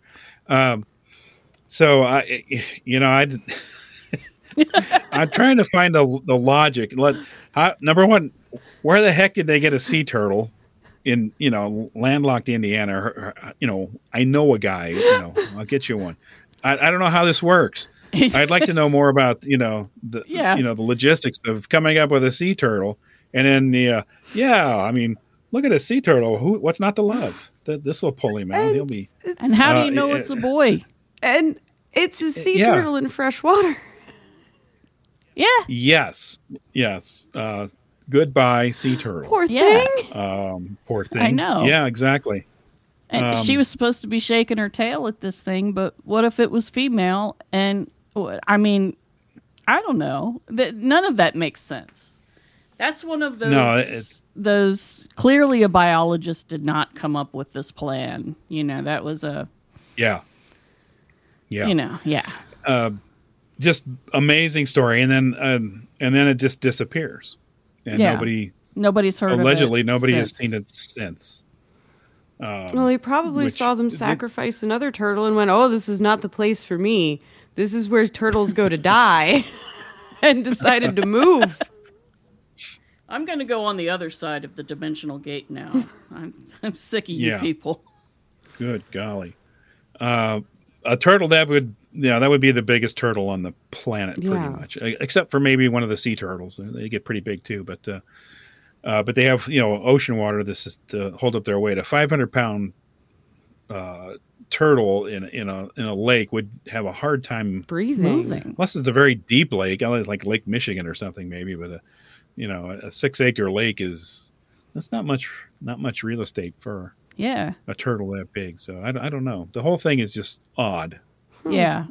Yeah. But the fact that they you know they had thousands of people that would show up and tromp all over the property and uh, that they tried to drain the lake. Apparently, they tried to drain the lake and they they may have spotted the turtle when they drained the lake, but they still couldn't find it. They had to stop. They couldn't get all the water out of the lake. That's a lot of water to drain uh, Yeah. to pump out. Uh, so apparently, uh, but they did spot it at some point during the pumping process. So um, it's just uh, it's one of those stories that doesn't it's it's so shaky. All the elements of it are either uh, lack sense or, or it's just you know they don't hang together very well. you Yeah. know? Yeah, and they they wanted a diver to go in, but the equipment that was sent for the diver was the inappropriate equipment because Oh, you know there's Okay. scuba divers all over Indiana in the 1940s. You know, there's they're just they're everywhere. They're standing on street corners looking for work. I'm gonna think about that. Um, that's that's what was it? It's wartime, so Yeah, uh, we were, we were just developing Yeah. scuba gear then. I think the frogmen and all that. Oh, Yeah. we got frogmen again. yeah. uh, back in the day, they called them should- frogmen. They should have Oh. called up Loveland like, "Send us one of your frogmen. We need him So to talk to this this turtle." They got wrong equipment. You got the wrong turtle for bait. Poor thing. Just- Oh, yeah. So I guess I, I should This is like an episode of should Keystone modify- Cryptids. yeah, exactly. You know, uh, it's a prequel to Lake Placid or something. Uh, yeah. but you know, just just a such odd story. But there's there's one thing about this, and uh, all these stories, something sticks in my mind, and the right away the town holds a festival. Yeah. They set up they set up a turtle festival like Yep. the next year, and so that you know it's like you know Point Pleasant has the, the Mothman Festival. It took them a few but these- decades. yeah, but these folks jumped on the festival idea right away, which which I thought was pretty cool. It's like, oh yeah, well, it doesn't really matter if the turtle's there or not. Let's just have a turtle festival. So and so the yeah, town has sort of wrapped itself around that Yeah. that idea. So which is cool. I, I like that. But yeah, you know, had to go and kill a sea turtle to do I it. feel really bad for that sea turtle and hope that that was some journalistic embellishment because otherwise I'm going to be Yeah. feeling bad for that sea turtle all night. yeah, Yeah, me too. I'm kinda yeah, it's hoping it's not maybe cool. not. Having encountered a green sea turtle in the wild completely by accident. Yeah, Oh. I went to me and my boyfriend went to Hawaii and I'm just swimming on a beach. There's kids, it's just a normal local beach. Not anywhere special. They've got the signs, stay away from the sea turtles. I don't swim well and it's the Pacific and the Pacific doesn't play. So I'm where I can stand. And I'm doing my thing and a sea turtle just pops up about two feet away from me, turns, looks at me, blinks, and like just stares. And I'm like, oh man, I'm sorry. And I jet away because you're not supposed to be that close to them. And so I, rem- I just Oh. remember telling the turtle, I'm so sorry, bro. And like swimming away. You're so polite. That is turtle talk, though. yeah. Sorry, bro. My bad. My It was beautiful. It I've just, seen Finding Nemo. That's right. I think I the love kid Whoa, me, like inter, like that sunk into child me's brain, and that was like this is the core. Yeah, correct we way watched that, a turtle. that movie a lot when you were a kid. Lots when you were a kid. that's that's an amazing It moment. was awesome. Uh, you know, you know, you will never forget I that will moment. not. Uh, It was yeah, beautiful. Uh, I, I've snorkeled with a few of them, and uh, I, I just I can still close my eyes and see those turtles. You know, They are So it's beautiful. pretty cool. And again, you're you're going to their you know you're going to their planet, yeah. and you're meeting them halfway. exactly, and So- politely, hope as politely as I could, because well, you said Yeah. bro, so. yeah. Whoa, dude. because like I didn't want to freak it out. I'm like I realize I'm in your space, and it was. I've never been in a place where sea turtles just pop up right next to you and are like hi, and you're like ah. yeah, yeah. That's that's It was great. That's awesome. awesome. Um, we have been talking for an hour and a half though. I just noticed that. True. Uh, yeah, yeah. Um, yeah there's there's so much i will i will give you Yes, one I more was gonna say, the, so the giant else? turtle the one the giant turtle thing. Uh i go to peru every year. Uh i lead some uh what we would call a herpetology tour down there the peruvian rainforest. And i've been doing it since 2011 and uh, so i take tours down there and uh, one of the things that they have obviously they have their local legends down there too with certain animals. They have you know uh, a, a creepy sort of a creature of the black lagoon uh, creature that lives in the water el That's Yacuruna uh, which is you know sh- he shapeshifts and he, uh, he it's sort of a siren element to it he shapeshifts into a handsome young man and then lures the women into the water where they become his uh, they transform into aquatic uh, I don't know, aquatic love slaves or something. um, there, but there's I've also seen- this thing called, uh, Seen the color of Uh, water. I know how this works. yeah, yeah, exactly.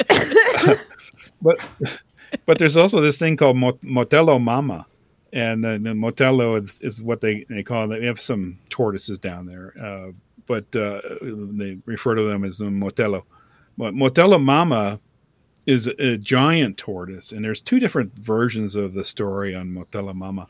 One is that that she's large enough that she holds all of the Amazon basin on her back Oh wow. right and so and so basically the entire basin is growing on the forest. Everything is growing on her back. And uh and most of the time Motelo Mama is asleep but when she wakes up uh and moves then you know the the amazon basin shakes and you know like an earthquake type thing. So so that is sort of uh that's one element which i would call a mythological element Mm-hmm. to the story. And i always when i hear about that i always think about turtle island you know that kind of Mm-hmm. of thing, the North American uh, indigenous people and the Turtle Island concept. So, but there's another version of Motelo Mama that's a little smaller and a little more, um, I want to say, personal. Uh, she's also big. She's a giant tortoise. She lives in the rainforest, and she's big enough that plants and trees and other things just have grown on top of her, and so Ooh. she's just concealed and she doesn't move much. Uh, but if you get too close to her, she's an ambush predator. And if you get too close, she snatches that's you up. That's awesome. Yeah. So there's that version of Motelo Mama. I love both is, of these you know, versions, but I think Yeah. Ambush Predator Motelo Mama is the coolest one. Yeah. Yeah. Yeah. So I like that story too. So, and uh, it, it, the, the, those are the things you hear. Or they have another one, uh, uh, like a little gnomey looking guy, a little uh, troll uh, character down there called the Chullachaqui that lives in the forest, and he's kind of a, a gnarly, gnarly little guy, woodsy guy with um, a bald head and uh, you know, furry, you know, fur all over his body and stuff. And it's pretty cool too. So I, I kind of get a kick out of uh, finding out about these. You know, you know, they have sort of the counterparts that we have, Yeah. and I don't know, if, you know, if, if they have the uh, a Bigfoot. ex- You know, we have Bigfoot expeditions and stuff like that. I don't know if they have the counterpart to that down there or not, but uh, I do like hearing about these these crazy things in the in the woods. So Yeah, That's awesome. that's cool. so I had to write it down. I had to write down Motelo Mama. Because now I'm gonna have to like. Oh, look up yeah. stories. I'm because it does doing that remind too. me of when Sky Woman fell, the Iroquois story, or the Algon- Algonquin story, where she fell from the Yeah. sky and was gonna drown, and so these animals and birds came to help her, and they were like, "Oh, we should dive down into the water and pull up oh yeah, the er, pull up some dirt to make a place for her to sit because she can't keep swimming and so you know the otter goes down and the duck goes down and none of them can reach the bottom so it's the turtle who goes down. It's the snapping turtle. Yeah. and I uh, love that story. brings up the dirt and they build a little island for her and that's where she lives. And that's how people came to be. Because Yeah, she's pregnant with twins and so that's a wonderful people. story. Yes. Yes well you have anything else you want to talk about well, I'm out of time. Okay, I think well- uh, I you can always come Um, back You can. I I would I would love I would love to come back. Um, I would kind of like some point to tell you how I kind of how I ended up on your show. yeah well you want to Um, you want to talk about that now we can do that i'm fine uh, Morgana well, I- I is mean, looking at me uh, like mother. No, I, had class in the I- morning, and it- I'm mother, stop. I'm trying to be polite.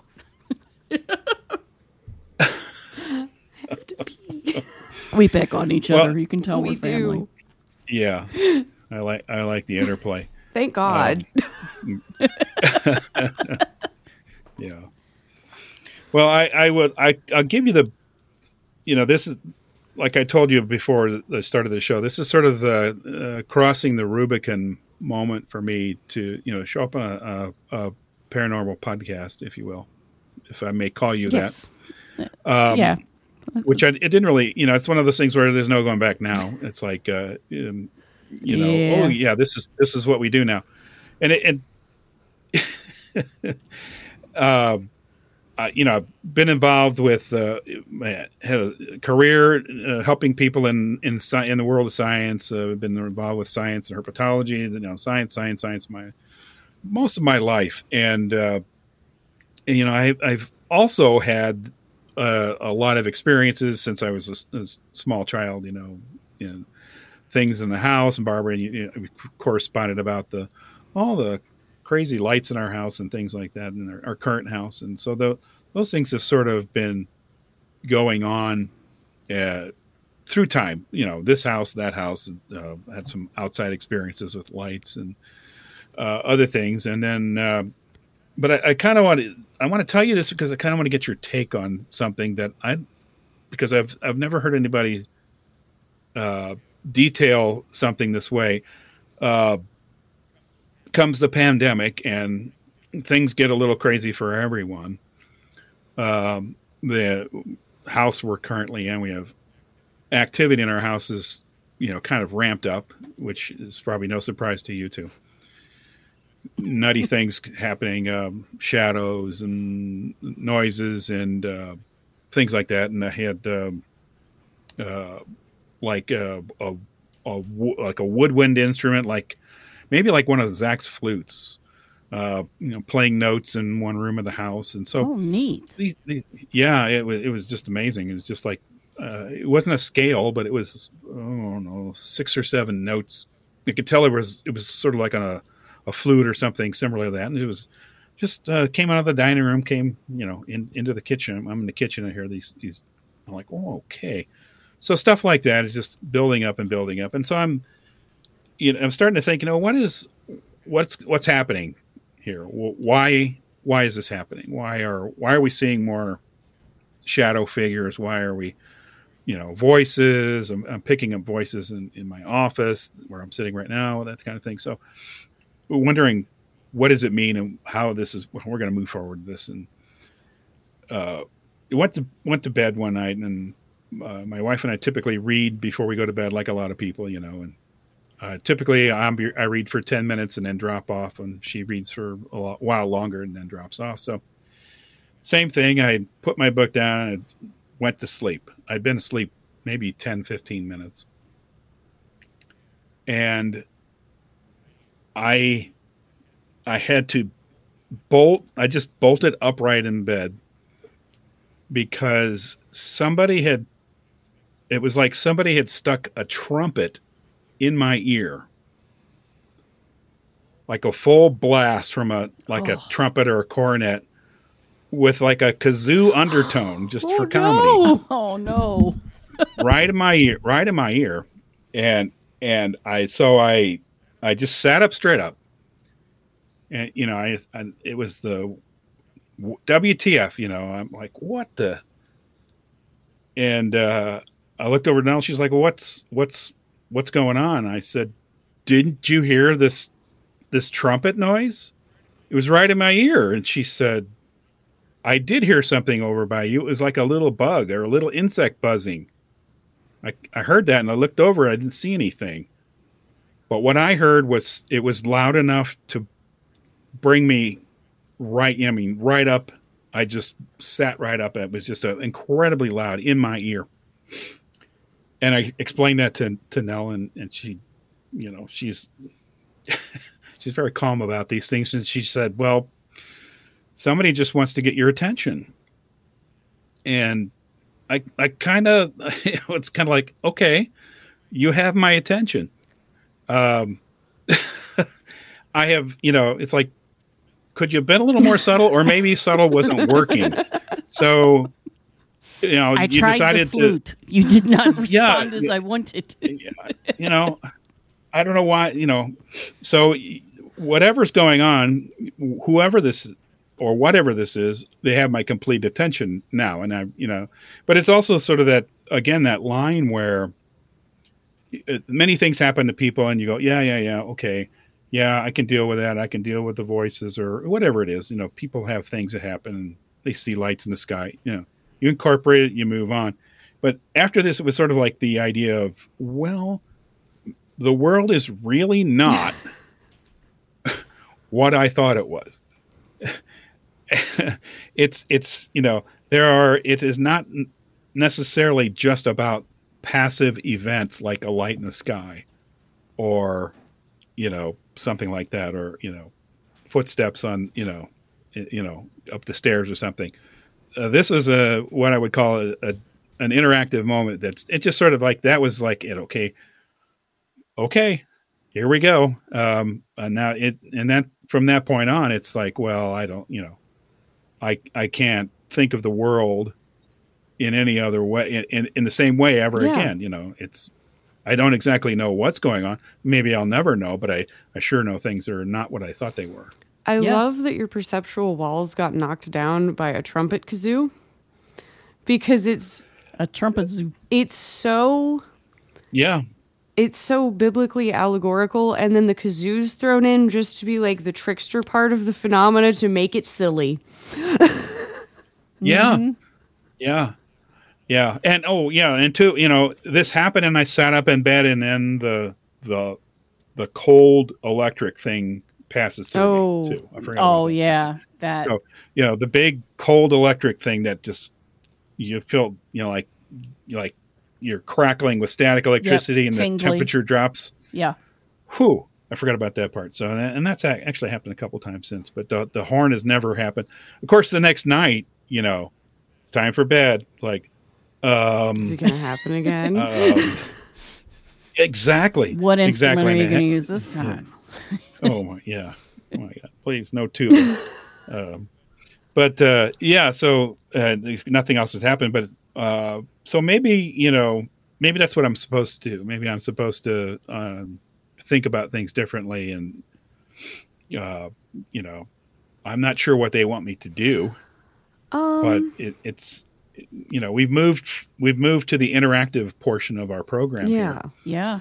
Yeah. I tend so- to not try and think about what they want me to do. Uh because then I have to do it. and then they're going to want me to do it all the time. And I'm just like, no. So what I do is I basically I give presents. I give offerings and I'm like, "Hey man, here's your stuff. We cool?" And I go about my day and I try, I mean, I know I have a paranormal podcast and all, but in a lot of ways I try very hard to accept that this is a part of my life and it's a big part of my life, but I also don't stare at it intently. Because Uh. it happens so frequently. It's going to happen no matter what I do, but I feel like if I look at it too hard for too long, it starts looking back harder and longer and it increases the amount of activity. And so I give I. I bribe them. I bribe them. That's what I do. I bribe them and and uh, go back inside when I start seeing UFOs outside. I like see them. It happens. It goes away. I'm like, all right. I don't. Need, I don't need to smoke another cigarette for like five more hours because just no, I'm good. and I just go back inside. Yeah. Yeah, oh, you were you used to talking call about me. like? Uh, oh, okay, but you're you're talking about like offerings like like somebody would make to the to the house Yeah, or exactly. Yeah. uh, mil- milk Yeah, or tobacco. That's or exactly something. what Yeah. I do, and I do think of Interesting. them as household things. A lot of them, um, at least the stuff in the house, uh, seems like a household thing, and so I treat it like one, and I give it like food and alcohol and tobacco and shiny things. They like shiny things, sugar. They like Sugar. sugar. butter. Interesting. But I think Barbara, I think you have heard you talk about this too, and the, the fact that uh, once you start, once you start uh, making offerings, you better not stop. No, no. It has to become part of your life uh, because you will irritate them if you stop. One of the things I thought was really interesting about that story is your wife heard a buzz Yeah, Yeah. when you heard the trumpet. That's common. That's extremely common with this sort of thing where one person will hear the message, which was the trumpet, and the other person will hear the sound of buzzing insects like bees or a mechanical sound of buzzing. yeah, The bees. That's right. That's right. You've talked about this Mm-hmm. before. it happened with the uh, children at Fatima that the adults who that's would right. gather around them and it's happened in other cases too but that's the most famous one but the when adults started coming with them to the to the cove uh, where they saw her the little cave and the children were listening to her the adults never heard anything but the sound of buzzing, like insects or bees. You know, one person, I think it was one of the mothers, said it sounded like bees. And that is just, there's so much going on in that symbolically and mythically that it, Huh. I just, you know, look up bees and mythology and you, you will get, you know, and honey A and life. yeah it will it will come inundate your brain but it is interesting that she heard something Yes. but it wasn't the message for her and i like how she was so blasé but yeah i heard something buzzing it was like a, a bug and i looked over there and i didn't see anything so i went back to reading and then you jumped out of bed I guess somebody wants to get your attention. Yeah. yeah You know, so she has uh, what are they French called? The sung sang froid. You know, she has that. she's just meh. She's just you know, These nothing things really gets happen. to her. Yeah. And they So, do. yeah. But it's not a bad attitude to have, honestly. because these Yeah. things do happen. Yeah. And if they've been happening in your life and they're continuing to happen in your life, it's a lot easier to just be like, well, that happens than to panic about it.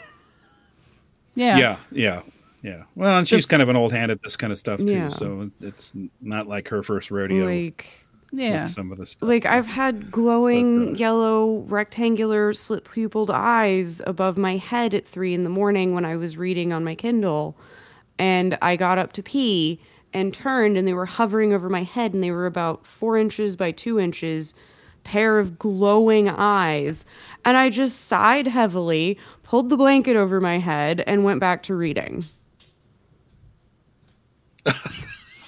Don't have time for you right now. because I'm like, and I said aloud, I'm like, it is three in the Yep. morning. Go away. Wow. Okay. Okay. Okay. I like it. Yeah. I, I I wasn't. I have to say I wasn't frightened. Good. no. I, w- I was I was just, and I'm still not. You know, I wasn't shaken or I was what what was the right word? Yeah, I was surprised and and maybe shaken, but I was not frightened by any of it. Yeah. Uh, I'm still not. Well, I've never actually been frightened of anything that's Then it's happened. but- probably not negative. but uh, yeah, but because I feel like you know I'm not being harmed, but uh, but I like your attitude, and maybe uh, you know I that's worth that's worth considering. So. Yeah. Guys, three in the listen, morning. I I need to sleep now. We can talk tomorrow. Just- yeah. yeah, yeah. It's not like it's a bear or Exactly. something. Yeah, I'm really yeah, scared of. exactly. It's not going to eat you. Yeah, And that So- that is I mean, there are accounts of people being harmed in various ways by various different manifestations. I'm not saying those things never happen, they do, but They don't seem to be consider the amount of other times that nobody's particularly harmed. yeah. So, It's not like on TV where everybody's a you know everything's a, a demon. Yeah. Or oh my god. Um, I just finished watching that uh, 28 Days Haunted or Haunted 28 Days. And, oh my goodness. Fox just looked at me and said, Mom, these people need like a witch squad, like to show up and teach them how to like protect themselves. You know, it's like no wonder you're worried about being possessed because you're walking in here, you're not even putting a salt circle. What kind of what is this? Yeah. You can't just go in and do stuff like that. What oh. I was like, but I always think too. It's like, well, you you're the folks bringing it up. What do you what do you think's going to happen now? yeah, You're bringing it up. yeah, You're yeah, you know it's yeah. it may not be your intention, but it's on your Yeah. mind. So and our So minds what? probably shape the phenomena a little bit. So a- You're better you off said not being afraid. Yeah. So uh, maybe tonight I'll get a trumpet. Who Yeah. knows? But, uh, if Well, you if do, you do, you can always just send be- an email. If you do, contact us and also try being like bros. It's three in the morning. yeah. Yeah, I like the bro thing too. I'm going to throw that in there because it's it's sort of the counterpart of the come at me bro stuff, you know. Yeah, It's Yeah. just like It's, bro, it's the nice bro. bro. Yeah, it's like bro. 3 Yeah, a.m. Like we can Ew. talk in the morning. that's right. Because it's like good to have, if you can have boundaries with this sort of thing, yeah, definitely. it helps. That's uh, you can't just wander around being open to everything. It's not. It's not good. like it- it- it's a lot of it is completely out of your control. Like I'll be Right. straight up. Yeah. Like I can't tell UFOs to go away. They they don't. They mock Yeah. me and just show up. Um, but you can you can roll over and pull the blankets over your head And go. I'll talk to you in the morning. and dude." be like, I will deal with you later because yeah, Okay.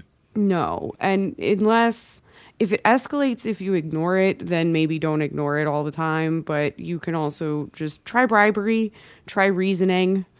um sounds like we're talking about toddlers. we basically are. There's a there's some truth to that. You know, the ones that that are trying to to get your attention, yeah, some of them are like that. They're just like that. They're tricksy.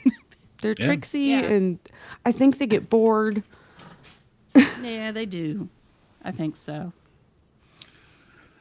I can see that. Uh, I, you know, it's it's um, it, it's it's kind of um, when I when I step back and look at it, it, it it's there's a it's kind of wonderful in a way because it, if you and like you say, you know, you don't want to be completely open to it, but uh, it but you can be open to the idea Mm-hmm. that that, like I say, the world is is not what you think it is, or some portions of the world are not what you think they are, and some Mhm. things coexists with um within the reality that, that you thought you Yeah. had. So, Yeah. um, you know, uh, I'm I'm just sort of uh, I, I don't want to say rejoicing in it, but it's like okay, well, uh, this is this is what we're doing. Yeah. So, that's a good. Yeah. That's a good Okay. way to be with it. Yeah, Like, Yeah. this is my So- life now. yeah, Giving butter yeah. to the world at three in the morning. It's my life. Okay. oh boy. Oh well, thank you so much. I Thank appreciate your you. support. Thank you for coming. And you know, like if you want to talk, you know, other stuff sometime, you can come back. We would love to have You've got you. my email. Love to. And Love if you're to. ever in Ohio, stop by. I'm serious. I'll make you curry. Yeah. Yeah. Awesome. Thank you. Appreciate it. You are All right. very, very welcome. Well, that's all for this week's episode of the Six Degrees of John Keel podcast. If you have any questions or thoughts about the podcast or would like to come and talk about your experiences of the paranormal, you can contact us at 6djk67 at gmail.com. We promise to even answer you, and we are always happy to hear from you. Thank you.